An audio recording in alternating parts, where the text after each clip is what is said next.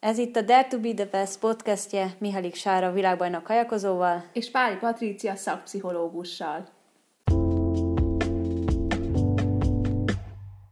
Múltkor megígértük, hogy elmondjuk azt a tíz jelet, amiből sejteni lehet, hogy nem készültél fel a versenyre, és ha megígértük, akkor íme álljon itt ez a tíz pont. Hogy meglegyen az egyenlőség, lesz öt pont, amit én pszichológusként, és lesz öt pont, amit Sára aktív élsportolóként fog elmondani, mindenki örömére. Az első pont, kezdjük rögtön. Nincsen kialakított verseny előtti szertartásod. Hogy ez miért is fontos? Hozzunk egy kicsit távolabbi példát. Szerintem mindenki ismeri Iron Arnio buborékszékét, amit azért tervezett meg, hogy a legkisebb lakásban is legyen egy olyan hely, ahova elvonulhat az ember, és teremthet magának egy kis privát szférát. A verseny előtt nagyon fontos, hogy az ember a saját ritmusába, saját magára fókuszálva tudjon elindulni a verseny felé, ezzel azt segítve, hogy minden fókusz, minden energia a lényegre tudjon fókuszálni, és a külső ingerek, mert hogy egy versenyhelyzet nagyon sok új ingert hoz magával, ott vannak a versenytársak, maga az új versenyhelyszín, ki mit mond, hogy mond, ez mind-mind kizökkenti az embert, és elkezdhet azon gondolkodni, hogy vajon eléggé felkészültem, vajon mindent megtettem azért, hogy ki tudjam magamból hozni a legjobb formát. Minden, minden olyan kis rezdülés, ami elvonja a figyelmet, az kizökkentheti az embert. Ami egy veszélyes és a sikert kockáztató tényező, hiszen minden elvitt energia az pontosan a sikertől és az összerakott céltól viszi el a figyelmedet. Éppen ezért fontos, hogy legyen egy kis szertartásod, amivel szépen lassan vonod be magadat a versenyhelyzetbe, és szűkíted be a fókuszodat. Mert hogy a verseny alatt egy nagyon-nagyon beszűkölt fókusznak kell lenni a szó jó értelmébe, és azon értelmébe, hogy saját magadra és a felépített versenystratégiádra tudjál leginkább fókuszálni, és ne zökkentsen ki a többi versenyző és maga az versenyhelyzet. Tehát készülj erre fel, hogy legyen egy kis szertartásod, amit lépésről lépésre tudatosan végig tudsz vinni. Ha már ezt felépíted önmagadnak, és fel is kell építeni önmagadnak jóval a verseny előtt, akkor pontosan tudod, hogy milyen lépéseken keresztül fogsz te végigmenni, és hogyan jutsz el a versenyig, és a versenyről és a verseny alatt is egy milyen stratégia mentén fogsz építkezni. Építs fel a kis saját világodat, bújjál be a kis saját buborékodba pont azért, hogy minden energia a tied legyen, és a fókusz rád és a te versenyedre összpontosuljon. Rögtön jön a második pont, ami pedig úgy hangzik, hogy jaj, essünk már rajta túl. Mert hogy a versenyhelyzet egy új helyzet, ami izgalommal és akár kérdésekkel is teli helyzet, viszont hogyha hozzákapcsoljuk ezt a gondolatot, hogy essünk rajta túl, akkor valljuk be őszintén, hogy ö, rögtön valami negatív érzést kapcsolunk a versenyzéshez. Essünk rajta túl, az gyakorlatilag egyet jelent azzal, hogy valami rossz dolog fog közeledni, amin valahogy át kell juttatni magamat, hogy minél kevésbé sérüljek, meg kell védeni magamat.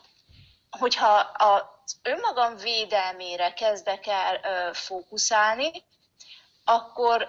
elkezdem az energiákat erre az önvédelemre, a fájdalomtól, az új helyzet adta újdonságoktól megvédeni, azaz gyakorlatilag kivonom magamat az itt és mostból és a jelenből, és valahova távolabb a jövőbe helyezem a fókuszt és a figyelmemet, amikor már újra biztonságban leszek. Na de hát, hogyha magát a versenyzést egy ilyen félelmetes ágensként tüntetem fel, akkor hogyan fogom tudni kihozni önmagamból a, a legjobbat? Hogyan tudom átélni a jelent, hogyan tudok az itt és most versenyhelyzetre ö, fókuszálni, hogyan fogok tudni jól reagálni, és nem egy önvédelmi reakcióként ö, reagálni. Hogyan fogom ö, kihozni magamból a legjobbat, hogyha alapvetően védem magamat. A védem magamat az jelenti azt, hogy ö, nem merem magamat belevinni egy fizikai fájdalomba, ami természetes része a versenyzésnek. Erről majd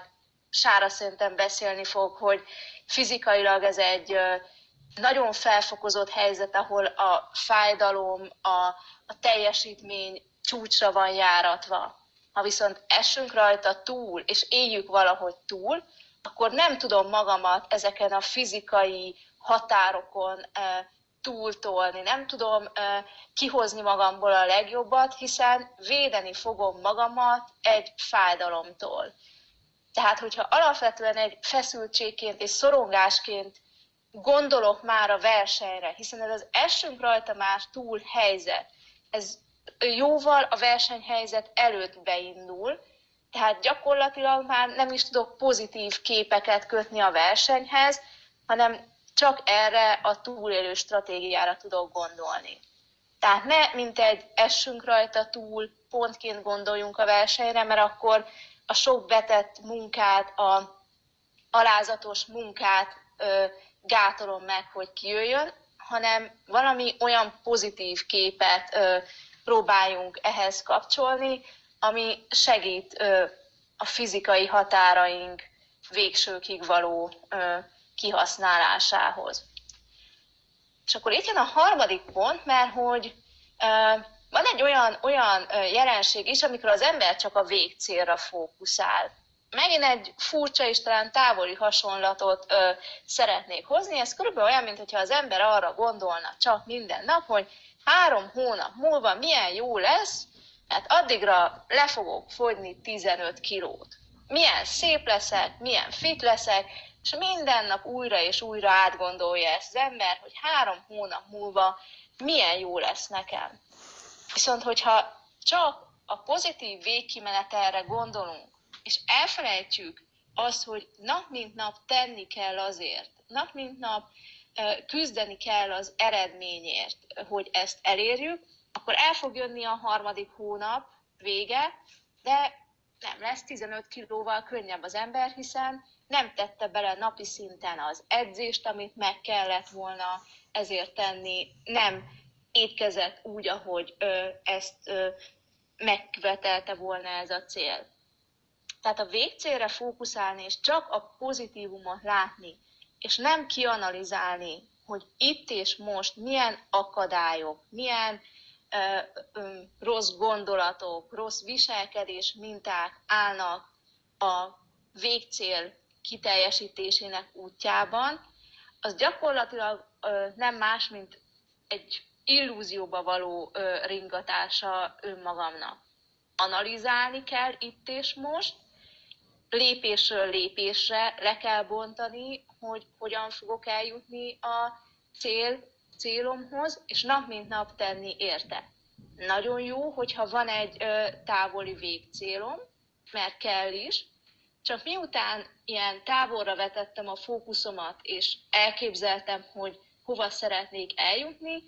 nagyon fontos, hogy ezt a fókuszt avval a lendülettel visszahozni az itt és mostba, és lépcsőről lépcsőre, lépcsőfokonként lebontani, hogy mi fog engem oda elvezetni. Mert akkor pontosan uh, tudni fogom, hogy mind kell változtatni, mind kell tudatosan gondolkodni. És akkor itt van egy másik végpontja, amikor, és ez a negyedik pontunk, hogy nem készültem fel a bukásra. A bukásra is hozunk egy nagyon furcsa példát, ez szerintem olyan, mint az utasbiztosítás. Utasbiztosítás nem azért köt az ember a legszuperebb nyaralása előtt, mert nem tudom én, kórházba szeretne kerülni, vagy balesetet szeretne szenvedni, hanem pontosan azért köt, hogy tudja, hogy felhőtlenül élvezheti a nyaralását, de hogyha probléma adódik, akkor rögtön lesz megoldás, és nem a krízis közepén kell azon gondolkodnia, hogy hogyan tudja megmenteni önmagát. A bukásra, és a bukás az egy érdekes dolog, hogy mi számít bukásnak. Mert ha nagyon széles spektrumon nézzük, akkor akár egy rosszul sikerült edzés is lehet egy negatív élmény, hogy ma miért nem sikerült úgy, mint ahogy tegnap sikerült, és a bukásnak a másik végpontja ez a olimpiai bajnok szerettem volna lenni, és mégsem sikerült elérni. Bukás van a mindennapokban is, pici ö, mértékben, és van igen a nagy cél és a nagy vágy elbukása is. És ahhoz, hogy minden nap ki tudjon az ember állni a céljaiért, pontosan kell a tervnek egy olyan része is, hogy nehéz napok, rossz lépések, megbicsaklások jönni fognak, mert ez természetes része a, az életnek, egy sportolói karriernek. Éppen ezért fel kell erre készülni, és tudatosan fel kell magamat arra készíteni, hogy ha nem úgy sikerül, térjünk vissza a versenyhelyzetre, akkor legyen egy olyan ember mellettem, akivel ezt kianalizálhatom, és utána ezekből a hibákból vagy felismerésekből építkezve újra elkezdhetem a, a munkát, és nem kell összeomlani és feladni a nagy célomat. A rossz időkre azért kell felkészülni, hogy itt és most kitartóan tudjak dolgozni az álmaimért, még akkor is, hogyha ebben a periódusban, napokban, órákban, hetekben mondjuk egy ö, rossz ö, mélyrepülést élek meg. Nagyon sok sportoló ö, el tudja azt mondani, hogy a pályája nem egy ö, lineárisan építkező és egyenletesen felfele ö, ívelő karrier volt, hanem bizony voltak mélypontok. Akár voltak évek, amikor a megtapasztalt tehetség vagyok, tehetséges vagyok, sikeres vagyok élmény után, jöttek olyan időszakok, amikor bármennyit is dolgozott a céljaért, nem jött ki az eredmény. És ezekben a rossz időkben az a fajta érzelmi, mentális tartalék, hogy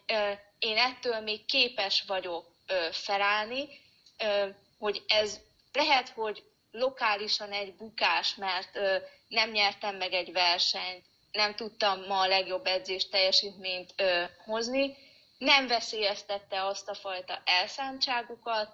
hogy igen, én még el tudom érni a célomat, és nagyját tudok válni. Felkészülni a bukásra nem azt jelenti, hogy szélsőségesen negatívan látom a helyzetet, hanem azt, hogy azt a tartalékot és biztonsági pontot megadom magamnak, hogy minden nehézség ellenére, ami természetes része egy ilyen kiélezett helyzetnek,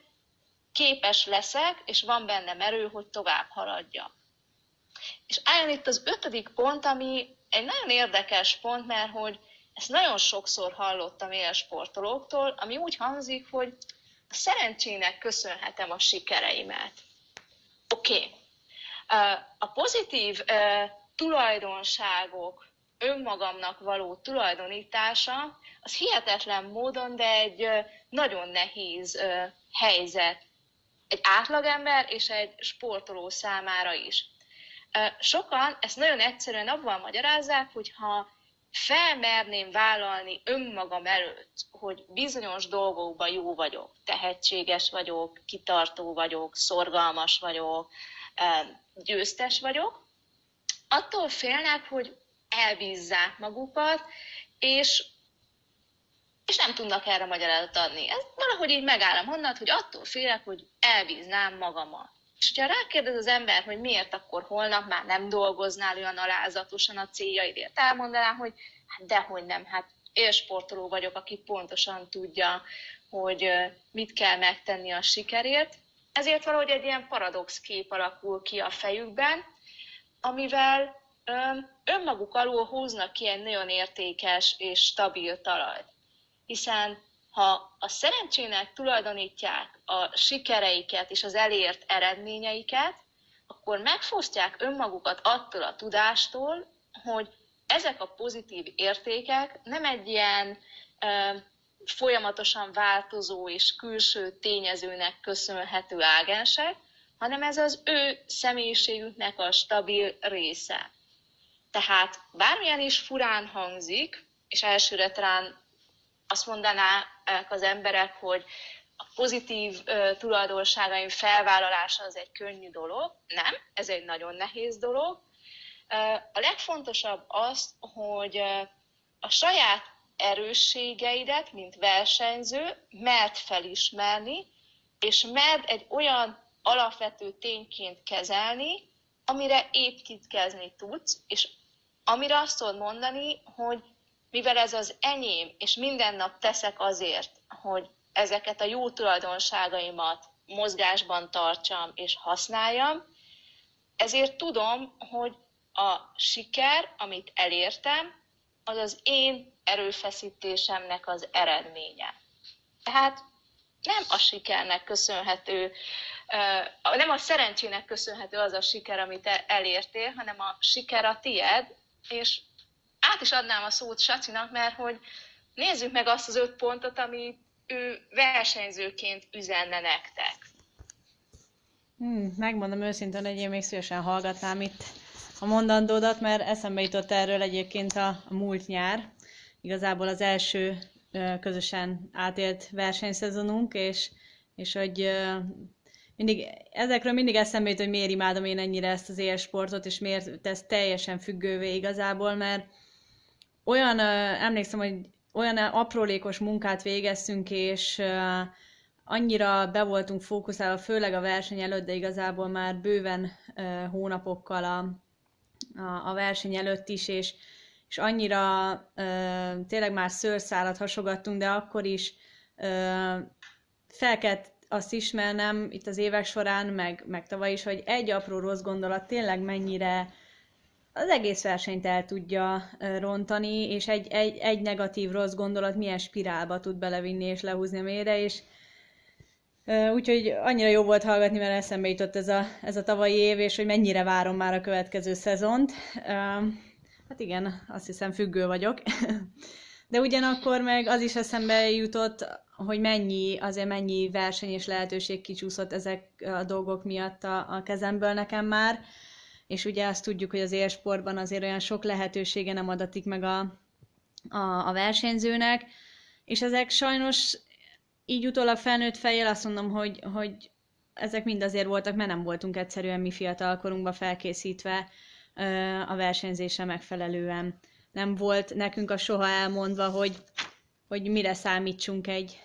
egy verseny előtt már, közben és, és akár utána is. Szóval egy verseny igazából már több nappal a verseny előtt elkezdődik, mondhatom így is, mert az izgalom és az adrenalin már az els, verseny előtti néhány napban is érezhetően fokozódik egy versenyzőben, gondolom a többiekben is, de bennem biztosan. És azért az adrenalin termelés, az a mellékveséket nagyon megdolgoztatja, nyilván annak sok fizikai tünete is van, például hasmenésben is jelentkezhet, hogyha nagyon izgul az ember, vagy egyszerűen csak elmegy az étvágya. És ezért például nagyon fontos, hogy már legyen egy, egy dietetikus, akivel együtt dolgozik a sportoló, aki segít abban, hogy például hogyan töltse fel magát versenyt a sportoló, mert maga a verseny is egy nagy terhelés, de már az előtte lévő napokban a stressz már nagyon sokat ki tud venni, és hogy, hogy legyen miből kivenni. És, és az edzőknek is ez jó lenne figyelembe venni, hogy hogy esetleg a terhelést is ahhoz igazítsák, hogy itt már már-már az izgulástól is kapunk, adunk magunknak egy, egy különböző terhelést, már itt elkezdődik a magasabb, magasabb igénybevétel, terhelés, és akkor ilyenkor jó, hogyha emellé még van egy pszichológus nyilván, aki erre, erre felkészít, mint ahogy te is mondtad, egy masszőr, aki segít a, a befeszült izmokat ilyenkor kilazítani, és ilyenkor még el sem kezdődött a, a verseny, de már, már nagyon tudatosan ezekre oda kell figyelni, és a fizikai tünetei már megjelennek. És amikor eljön a, a verseny, akkor nekem sokszor volt ugye a, előző edzőim mondták, hogy ja, nem kellett az versenytől félni, ez csak kétszer 500 méter reggel mész, egy 500 délután, ennél sokkal többet edzünk, de ugyanakkor sose volt figyelembe véve, hogy rendben, kevesebb mozgás, de mégis sokkal erőteljesebb terhelés versenyszituációban levezni egy, egy 500 métert, ami igazából kevesebb, mint két perc, de mégis adrenalintól is, meg a versenydruktól, a versenyhelyzettől egy olyan tempóba viszed bele magad, amit egyszerűen edzésen nem tudsz előidézni, akármennyire is szeretnéd. És akkor itt a verseny közben is, főleg, hogyha egy többnapos versenyről van szó, és nálunk általában többnapos egy, egy verseny, akkor közben a regenerációra mennyire fontos több hangsúlyt fektetni, és mennyire jó lenne, ha ezt is inkább az edző, az egyesület biztosítaná, hogy, hogy az, e, a versenyzőnek tényleg csak a, a versenyre arra bizonyos 500 méterre kelljen koncentrálnia, ott legyen helybe mondjuk egy hidegfürdő, vagy nyújtóeszközök, masszírozó eszközök, akár a masszőr, ezek mindig nagyon fontosak, és ezek főleg fiatalkorunkban abszolút nem voltak nekünk biztosítva, és nekem meg nem volt annyi tapasztalatom, hogy e, ezekről előre tudjak. Az én családom nem, én családomban senki nem ilyen sportolt, abszolút nem voltunk ezeknek tudatában, és ott szembesültem ezekkel a dolgokkal, és bizony nagyon-nagyon-nagyon sok versenynek kellett, sok verseny ment ezért a kukába, mert, mert bizonyos összetevőivel egyszerűen nem voltam tisztába előtte, és az egyik versenyen ezt a hibát tapasztaltam, meg a következőn azt, a harmadikon amazt, és szépen mennek el a lehetőségek, holott ugye egy edzőnek, akinek aki évek óta, hosszú évek óta edző, és sok versenyző megfordult a kező alatt, azért ennek, ezzel tisztában kéne, hogy legyen, és sok edző van, aki tisztában is van ezzel, nem mondom, hogy nem mindenki, de sajnos nekem sok olyan edzőm volt, akik nem, hogy nem készítettek fel, utána még nyilván a felelősség terhét teljesen rám hárították. Ezzel rengeteg későbbi mentális problémát ö, okozva. Aztán jön maga a versenyszám, ö, ami közben sokkal élesebben jön a fájdalom. Az elején egyébként nem érzi az ember, mert az adrenalin a rajtba viszi, és az ilyen egyfajta érzéstelenítőként is szolgálhat, de de utána közben az, amikor kicsit enyhül, és előjön a, a sokkal magasabb tempónak a, a fájdalma, amihez az edzésen nem szoktunk hozzá, aztán főleg a célba érkezéskor egy ilyen iszonyatosan éles fájdalom, az nagyon meg tudja ijeszteni a versenyzőt, és könnyen kibillentheti futam közben, ha erre nincs se fejbe, se fizikailag felkészítve. Erre is sokféleképpen lehet szerintem felkészülni, például versenyszituációkat szimulálni edzésen, fejben pedig mind az edzővel, mind egy pszichológussal ezt átbeszélni, hogy, hogy itt várható egy ilyen nem megszokott, sokkal élesebb fájdalom, és bizony ne ijedj meg tőle. És amiről már beszéltem, hogy ez a verseny előtt már elkezdődő felfokozott állapot, ez azért visszacsaphat a versenynapokon közben, egy ilyen hirtelen elfáradással, például ha letudok egy versenyszámot, utána egy kicsit megnyugszok, és így becsap az egész egy ilyen iszonyú mély fáradt érzésbe, holott ott még lenne két-három nap hátra a versenyekből. És ez is többször előfordult már velem, ezért nagyon fontos, hogy már a verseny előtt is a lehető legnyugisabb állapotban, állapotba vigyük magunkat, és közben pedig ezzel tudatosan tisztában legyünk, hogy, hogy ilyen, ilyen jöhet, és hogy a versenynek mi lesz a ritmusa, a különböző versenynapoknak a, a követelménye, és, és mit várjak tőle. Aztán a verseny igazából egy fizikai, mentális és érzelmi sok a szervezetnek, én így szoktam érezni, ami előtte, közben és utána is tudatosítani kell, muszáj, erre, mint ahogy az előbb mondtam, fel kell készülni, előtte, közben is abszolút tudatába kell lenni, hogy ezek az előbb felsorolt váratlan helyzetek ne érjenek, és utána is nagyon fontos ezzel tisztában lenni, elegendő mennyiségű pihenőt adni a versenyzőnek, a versenyzőnek is mind mentálisan, fizikailag rendbe tenni magát, kipihenni ezt, a, ezt az iszonyú stresszt és sokkot, hogy utána tudjon tovább menni, akárhogy is sikerült a verseny. Hát ezek jutottak nekem most így eszembe. Uh, nyilván uh, minden verseny, minden helyzet, és mindenkinek a hozzáállása, a mentalitása más-más, és, és rengeteg, tényleg annyi minden befolyásolja egy verseny kimenetelét végül is, hogy uh, ezekhez nyilván kell sok év rutin, hogy az ember belejöjjön, és én a kajakosoknak szoktam mondani, fiatal kajakosoknak, hogy és a program során is ezt egyébként hangsúlyozom nekik, és igyekszem előtenni bennük, hogy, hogy, hogy a fiatal évek, az utánpótlás évei arra vannak, hogy tapasztaljunk, tapasztaljunk, és nyugodtan hibázunk, mert abból fogunk tanulni. Például a kajakken sport 24 éves kor felett kezdődik, akkor lépünk a felnőtt mezőnybe, és jó lenne, ha oda már úgy lépne be az ember, hogy, hogy ezeket megtapasztalta, kialakította a maga rutinját, de ettől függetlenül iszonyatosan sokat tud segíteni, sokat tud ezen gyorsítani, és sokkal tudatosabbként tud a fiatal versenyző belépni a felnőttek közé, hogyha már fiatalon megkapja ehhez kellő segítséget, egy csapatot, és minél tapasztaltabban és tudatosabban kezdi el a felnőtt korát a versenyzésben.